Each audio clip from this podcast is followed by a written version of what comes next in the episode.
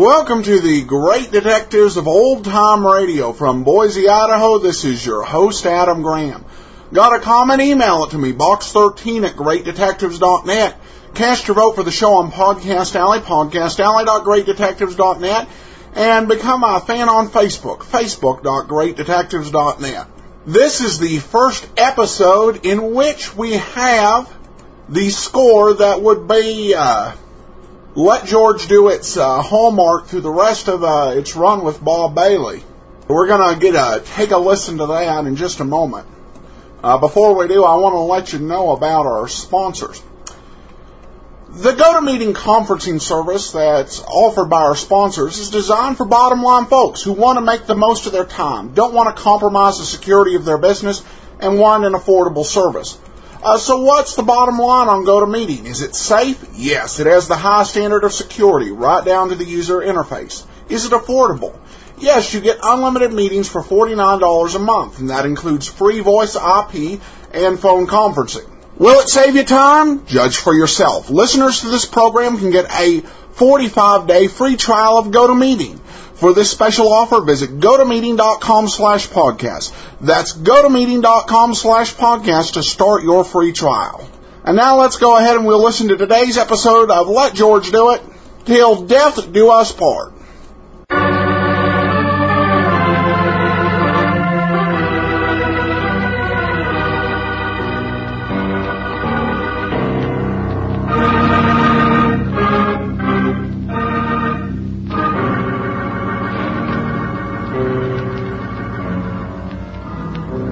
Standard of California, on behalf of independent Chevron gas stations and standard stations throughout the West, invites you to Let George Do It. Till Death Do Us Part, another adventure of George Valentine. Personal notice. Danger's my stock and trade. If it's loaded with dynamite and has to be kept confidential, you got a job for me, George Valentine. Write full details.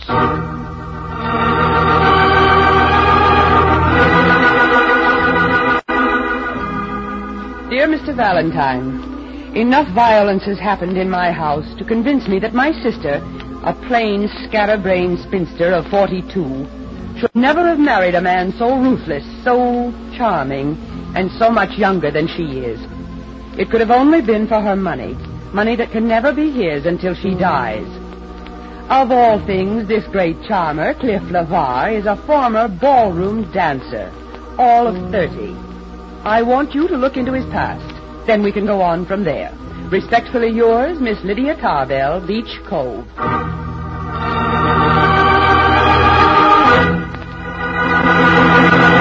Come on, Max, come on. Miss Brooks and I have to make a train out to Beach Cove tonight. Now, take it easy, Georgie. I'm a theatrical agent, not a magician. Well, what did you find out about LeVar? All day I've been picking up information on this LeVar character. My secretary's got writer's cramp, and she's still blushing.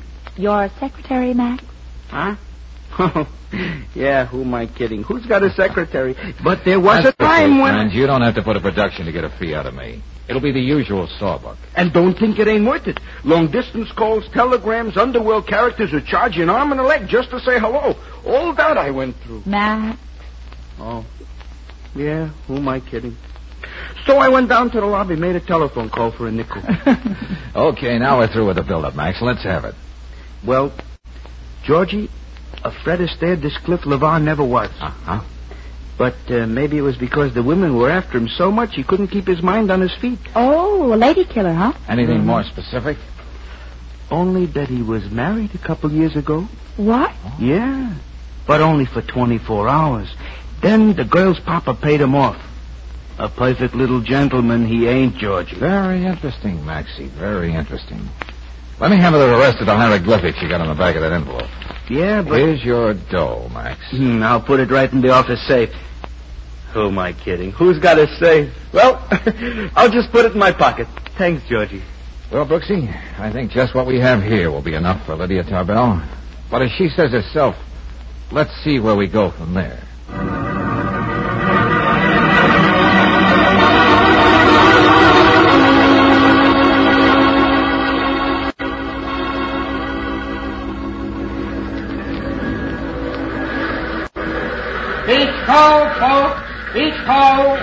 This is it. Come on, Angel. Okay. Gosh, I hope we can find a cab, George. Can't see a thing in this fog. Oh, yeah. You stay here, Brooksy. I'll talk to the station. Okay, but hurry up. This fog isn't making my cold any better. Wait a minute, you. Huh? You're a Valentine, aren't you? Oh, oh, now, shucks. I thought this was one time I wouldn't have to give out autographs. What did you say your name was, Junior? Get out of here, both of you. There's another train back to the city in an hour. You know, I'm sure the Beach Cove Chamber of Commerce isn't going to like this. What do I have to do to convince you people I'm not being funny? Valentine, stay out of my life. I'm warning you. If you come between me and Edie, I'll kill you. A man and his wife should be left alone. Now, that's a nice, brave speech, Clifford. But you'd better get out of my way. I have an appointment with Miss Tarbell. I told you what you'd better do. George! Hey, look, Nijinsky, how would you like an overnight bag right in your face? Put that down, lady. Ouch! Oh, hey, let go of her, LeVar. Valentine, I've been reduced to eavesdropping. I know why Lydia wants you here. She's got this crazy idea that I want to kill Edie, but I'm telling you... I... Oh, I told you to let go of her. Yeah, you would have done better if you brought your dancing shoes along, Buster. I can take care of myself. Everybody thinks I'm just a pretty boy. A pushover. I can take you anytime. Well, okay. Don't hit him again, George. I. I was mad enough to kill you, Valentine. But that wouldn't have done any good. I realize that now. Just don't make me do anything foolish.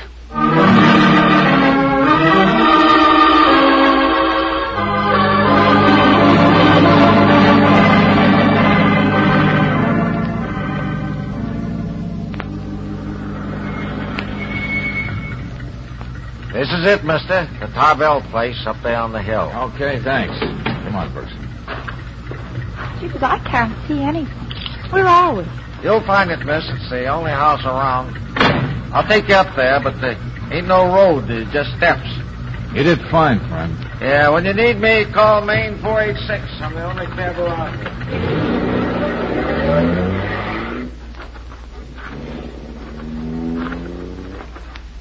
It's this way. Oh. I've been waiting for you long enough. Well, where did you come from? Just follow my flashlight up the hill, or you'll break your necks. Well, this is hardly a cheerful welcome. And would you be calling this a cheerful house? You ought to know. You know why you're here. Don't tell me you've been eavesdropping, too. You're talking about Mr. LeVar, aren't you? I seen what you done to him, Mr. Valentine. Must have been a mighty big poke you gave him in the face. Too bad I can't stop and congratulate you. Say, who are you anyway? Me? My mother said I was a descendant of the kings, a prince of the earth. The one and only Damien Michael O'Flaherty. Uh, presently a servant. Uh, watch your step taking this turn here. I can see we're coming to the house. What's that light down there in the bay? That would be the pride and joy of the Tarbell sisters. Their cabin cruiser. There ain't a Sunday goes by that don't see them out in the bay in it. You don't seem to approve. Me? No. I don't like hard, cold things that make boats run. I'm a stableman. That's why their father brought me here from Ireland as a boy. Uh-huh. Well, let's keep moving, Buster. Horses, living, glorious things that coil or rile up against you under your very touch. Sensitive creatures, like Miss Edie. What was that, Damien? Yes, Miss Edie. She's never been free to live her own life, to love and to breathe as she pleases. And now you're here to make things even worse for her, aren't Hey, you? look, Damien, take that flashlight out of my eyes. I met one pugnacious character in the night, and that's enough. I'm just telling you. Don't do anything to hurt Miss Edie or you'll have me to account to. I'll remember that. And remember this, too. You won't find me coming home like a cringing dog with his face half beaten in. Come on. What was that? Miss Edie! Was that you? Miss Edie! Hey, we'd better keep up with this, Brooksy. Come oh, on. Yeah. It's all right, Damien. I'm not hurt. You can go back to your place now. Just as you say, Miss Lydia. Good night. Miss Tarbell, Yes, Mr. Valentine. this is Miss Brooks. How do you do? You really must forgive me. I'm Not used to cement flower boxes falling and missing me by inches. Lydia! Lydia, what happened? I was just behind you coming downstairs and suddenly... Oh! You... You were almost dead. How observant, Edie. But now you go inside. I want to talk to these people. Uh, just a minute, Mrs. LeVar. Did you see your husband since he came home? What? Oh, yes, he... He wasn't feeling very well. That we know, Mrs. LeVar. So he went upstairs to his bedroom. Now, look, I don't want to pry, but would his bedroom happen to face the balcony where this flower box was? Yes, that's right. But what are you trying to say? Cliff would never do anything like that. That's what you're all thinking. I know it. Edie, stop this. Stop it this minute. You hate Cliff, Lydia. That's why you hired this man to spy on him.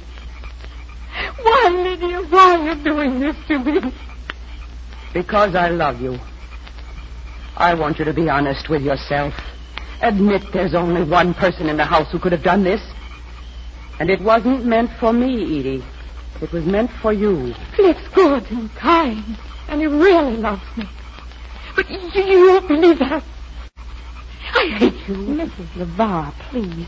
I think your sister is right. Let's go inside. No, take your hands off me. I've got to tell her now just how I feel. Let go of her, Brooksy. Maybe it's best if this whole thing comes out in the open.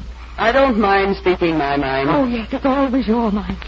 You're the one to say what's to be done with father's money. But when you die, your half goes to your husband. Cliff knows that.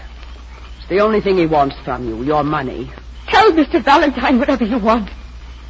But Cliff married me because he really wanted me. Nobody ever felt that way about you. Edie. That's why you're doing this to me. You're jealous. Mr. Valentine, there were two other near accidents like the one you've just seen. You did say in your ad that if a situation is loaded with dynamite, it's your kind of a job. Uh-huh. Brooksy, I told you to use restraint when you write those ads. Well, when I mentioned dynamite, I didn't think everyone was going to walk around with matches. Well, Mr. Valentine? Well, you know, Miss Tarbell, I've already walked into so much tonight, I, I don't think I could force myself to walk out.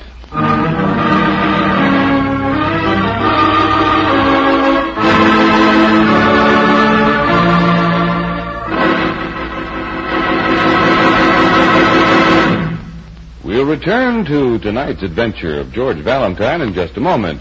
Meanwhile, a word about protection.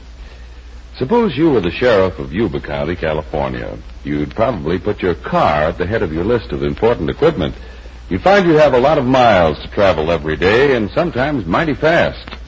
What kind of protection would you give your car's engine?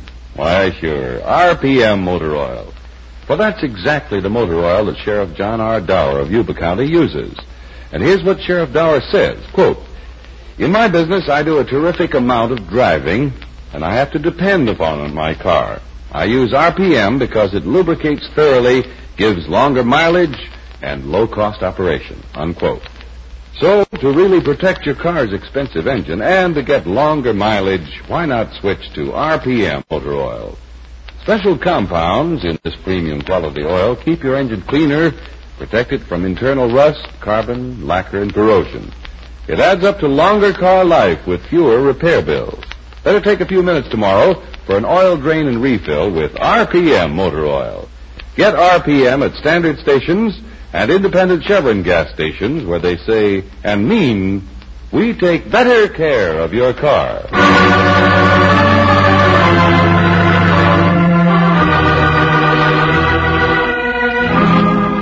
Now back to tonight's adventure of George Valentine.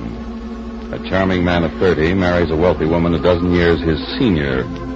Her sister says he's a fortune hunter, and because you're in a business like George Valentine's, you're hired to find out if it's true. More specifically, you must learn whether the near accidents which almost caused Edie's death were accidents or the work of her ever-loving groom. All of which leaves you in the dim-lit hall of a gloomy house, the rain beating on the roof and the fog rolling up from the bay. It's the right accompaniment for what your client has to say. You can't blame me for being afraid for Edie. You can see that the man is capable of murder. Sorry, I can't be as quick a judge of character, Miss Tarbell. Suppose we talk all this over in the morning. Well, I think that would be best. Perhaps. I may be a little over emotional about this. Miss Brooks, your room is right there down the hall. Thank you. And uh, yours, Mr. Valentine, is directly across the hall. Uh, just one moment, Miss Tarbell. yes? Let me get one thing straight.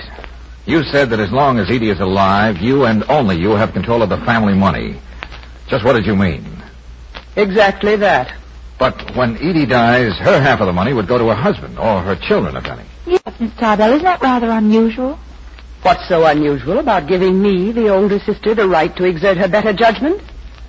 Unusual? I think not. I'm, I'm sorry. If I thought Cliff was the right man for Edie, I'd gladly give her half of the estate. But frankly, Mr. Valentine, with this report you brought me, do you think he is the right man? Good night. Night. See you in the morning. Oh, that boat ride you promised us tomorrow. I doubt if we're going to have the right kind of weather. Edie and I haven't missed a Sunday morning on the boat for years. Good night again. George, hold me close a minute. Oh, hey, hey now. What's this all about, Angel? Well, I don't know. Maybe it's just the house. It seems so full of hatred. And the fog and the rain Oh, outside. now, look, honey, I'll be right across the hall here. There's nothing to worry about. Go ahead, sleep What have I Brooksy. done with my life? Forty years gone. George, No happiness. that's easy. Yeah. Hey, look, Angel, go in to see her. Try to calm her down. Find out what's wrong with her now. Okay, but where are you going? Just down the hall. I think it's about time Clifford was in the mood for a little conversation piece with his Uncle George.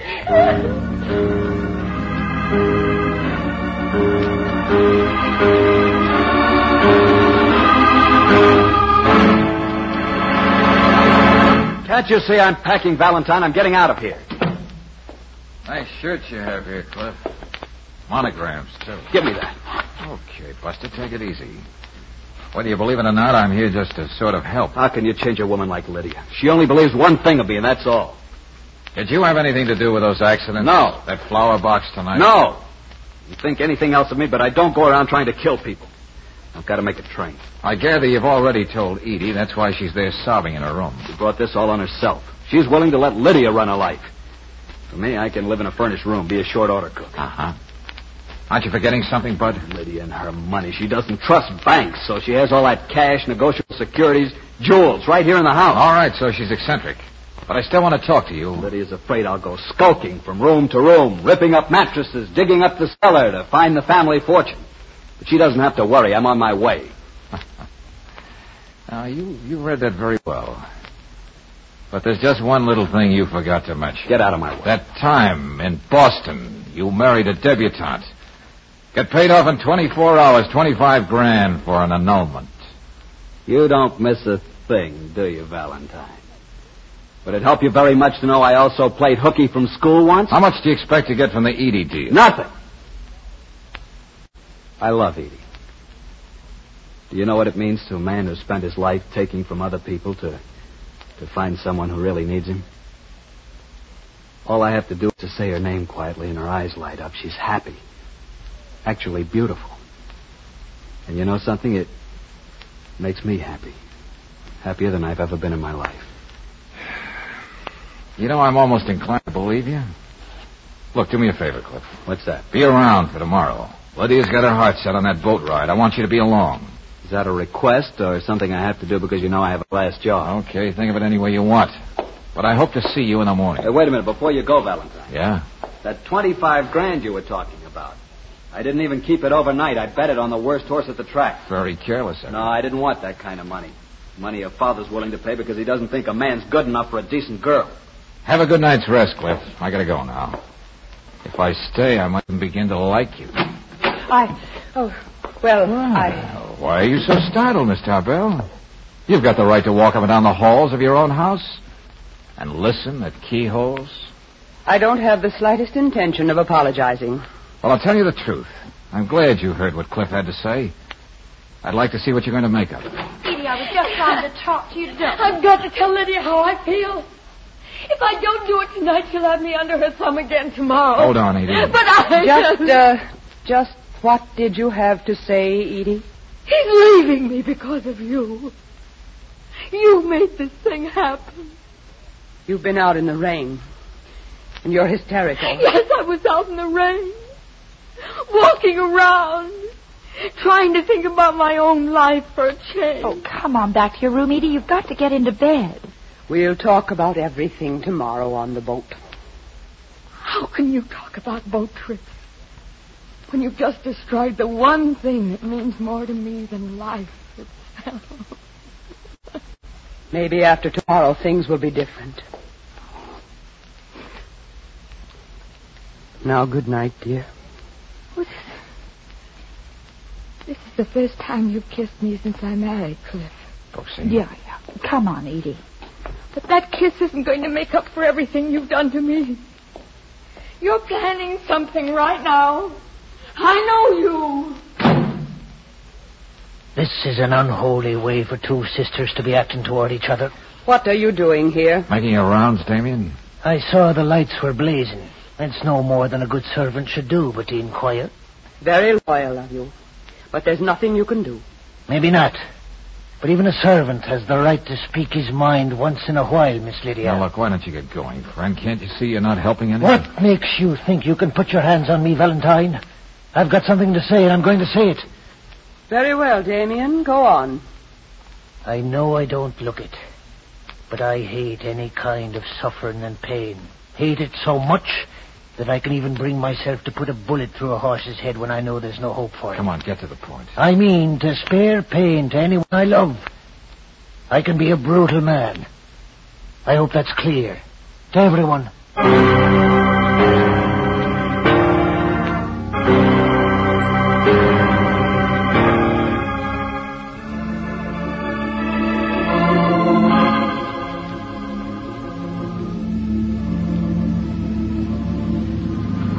Know about anybody else, but it's kind of cold. And the fish aren't biting. Patience, Brooks. He almost snagged a seagull that time. I don't know why I'm here at all. If it weren't for you, Valentine, right now I'd be on my way to. Oh, please, Cliff. Lydia always gets what she wants. You make me out a horrible creature, Edie. It's almost a shame that this may be one of the mornings that I won't live up to my reputation. Isn't that so, Mr. Valentine? Well, I won't argue with you, Miss Tarbell. Not this morning. Not after the talk we had last night. I think you can find the right answers for yourself. I'd be more intrigued with all this vague conversation if I could catch just one little teensy sardine instead of pneumonia. If everyone will excuse me, there's something I have to do in the cabin. Something that may make the sun come out before we return to shore. Edie, where are you going? This means everything to us, Cliff. I've got to know what she's up to. Hey, take it easy, Cliff. Sit down. Isn't it a little too optimistic to be fishing without any bait on your hook? What? Oh, I read somewhere sharks bite at anything. What's the matter? Are the ones around here cowards? there's only one shark on this boat. If I weren't a man who knew how to keep his place, I'd be very happy to be more specific. Coffee? Oh, thank you. Well, you're a man of many moods, Damien. You seem to be much calmer this morning. I just wouldn't want anyone to catch his death of cold on a pleasure ride like this. There's no use trying to talk to her. She ordered me out of the cabin as though I were dead under her feet. Now, now, you sit down here, Miss Edie. I'll put this coat around you so you'll be nice and warm. You don't have to do that. I can take care of Edie. I never doubted that for a moment. What was that? George! The gasoline in the engine room must have exploded. Lydia! She's back there. Lydia! Lydia! Don't be a fool, Edie. You can't go in there. Come on, give me a hand with this dinghy. Come on, man, work fast. Stop it, George! Stop it! Edie, don't go in there. Can't you see what'll happen to you? She's in there. I've got to save Nobody her. can save her. Nobody can get through those flames. Let go of me! That fancy little extinguisher on the wall is going to help. Give it to me. No, no, no. I'm doing all I can. Why don't the flames go down? It's too late, I tell you. The getting worse. Come on, we're getting out of here. If I have to carry you, give me that extinguisher. You don't understand. Hurry, Valentine. I've got the dinghy ready to take us off. Hurry!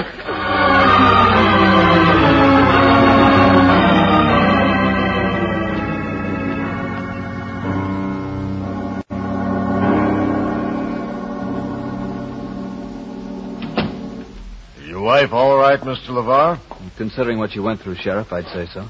Ah, it was a terrible accident. Miss Lydia was such a fine woman. Uh, if it's not too much to be asking, I'd like to go in and talk to Miss Edie. She's not seeing anybody, Damien. Sheriff, did Mr. Valentine say where he was going? He said he'd be. Oh, here he is. George, what kept you so long? Oh, things and stuff. I was just leaving, Valentine. Before you do, Sheriff, I wonder if you'd mind coming along while I talk to Mrs. LeVar a minute. Sure thing. Why not? You too, Brooksy. I don't think Edie should be bothered at a time like this. You just wait here with Damien, Cliff. Why did I have to quarrel with her just before it happened? We didn't really hate each other. Poor Lydia. Yes, poor Lydia. It wasn't an accident, Edie. She was murdered. What's that? What do you mean, Mr. Valentine? George, what did you find out when you went back to town? You can imagine what I might have found, Edie, can't you? Me? I had the fluid in that fire extinguisher analyzed. You know, Edie, the one you used trying to save your sister. What about it, George? Yes. What are you driving at? Edie, when you went out in all that wind and rain last night, it wasn't just for soul searching. You fixed the engine so there was bound to be an explosion. No. And you also put stuff in that extinguisher to make the fire that much worse. No, no, I... You not only wanted to make sure that you did a perfect job, but you also wanted to come out of it as the noble, self-sacrificing sister. Oh, was it wrong for me to fall in love with a man? I won't even attempt to answer that, Edie. But I do know when I've been floored by an incredible piece of irony. I? Iron? Yeah. All the things you did, Edie, you did for nothing. What do you say? What do you mean? Well, I've got to admit I don't know what you're talking about, Mr. Valentine. After everybody went to bed last night, Lydia told me what she decided to do. She brought all the money, the bonds, the jewels down to the boat this morning. What did you say? Yes, Edie, she was going to divide it with you at last, so you could be free to enjoy your life with Cliff. That's what she meant when she said she'd make the sun come out before we returned to shore. Oh, what did I do? What did I do? You just made sure that the very thing you committed murder for is a heap of ashes on the bottom of the ocean.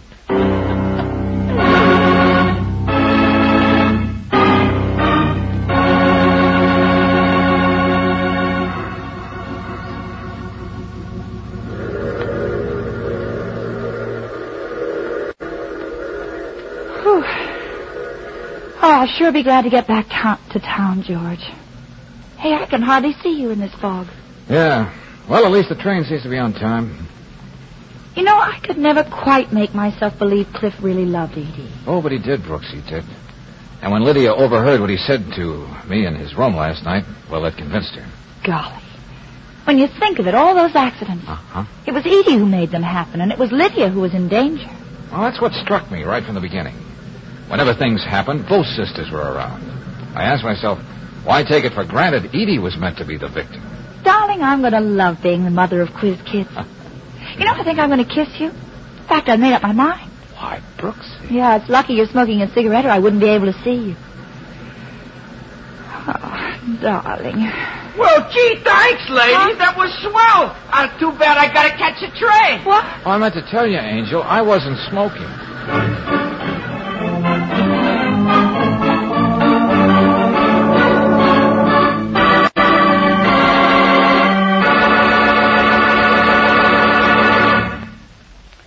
If your car starts reasonably quickly, if it doesn't stall in traffic or drag too much on hills, you can claim it gives you good performance.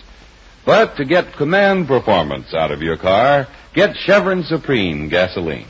Special blending agents in this high octane gasoline command fast starts every time you use the starter. Command smooth acceleration, speedy pickup. Command the extra power that makes your car great on hills. And with Chevron Supreme in the tank, you can be sure of command performance from your car wherever you drive. For this premium quality fuel is climate tailored, specially adapted to each different altitude zone and temperature. Try a tankful tomorrow. You'll like the command performance Chevron Supreme puts in your car. Ask for Chevron Supreme at independent Chevron gas stations and at standard stations where they say and mean we take better care of your car.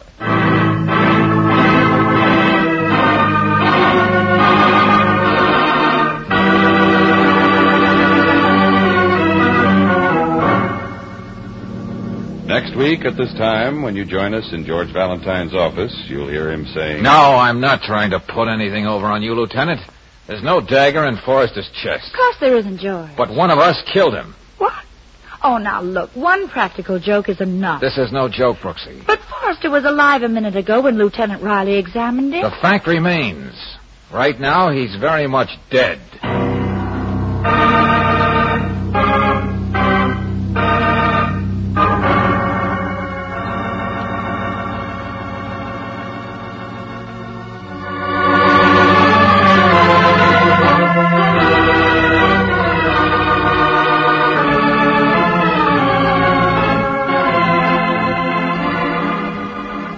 Tonight's adventure of George Valentine has been brought to you by Standard of California on behalf of independent Chevron gas stations and Standard stations throughout the West. Let George Do It stars Robert Bailey as George with Frances Robinson as Brooksy. Tonight's story was written by David Victor and Herbert Little Jr.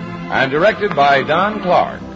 Also heard in the cast were Georgia Backus as Lydia, Lorene Tuttle as Edie, Harry Bartell as Cliff, Bob Dryden as Damien, Jack Kruschen as Max, and Victor Rodman as the sheriff. The music is composed and presented by Eddie Dunstedter. Your announcer, John Heistand. Listen again next week, same time, same station, to Let George Do It.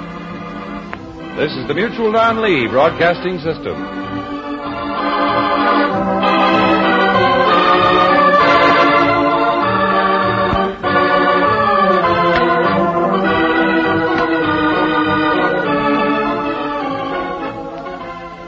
Welcome back. Well, uh, I think that uh, the score that they have now definitely goes very well uh, with the type of show that they're wanting to let George do it to be.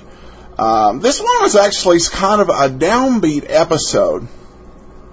Uh, the one thing that the score actually kind of dictates, and it doesn't happen all the time, uh, is that last little musical bridge at the end uh, will make most sense uh, and is most often thing uh, the show ends on a somewhat lighter note no matter what type of heavy uh, uh, things happened in the body of the show. And of course we heard our friend who we're going to hear again tomorrow uh, harry bartell in one of his great many character roles. Well, that's about it for this week's show. We'll be back tomorrow um, we do have a one comment actually uh, from Podcast Al I want to share. Love Adam, love the show, Robin. Well, thanks, Robin. Um, we'll see you back here tomorrow. Send your comments to box13 at greatdetectives.net. Cast your vote for the show on Podcast Alley, podcastalley.greatdetectives.net. And follow us on Twitter at Radio Detectives. From Boise, Idaho, this is your host, Adam Graham, signing off.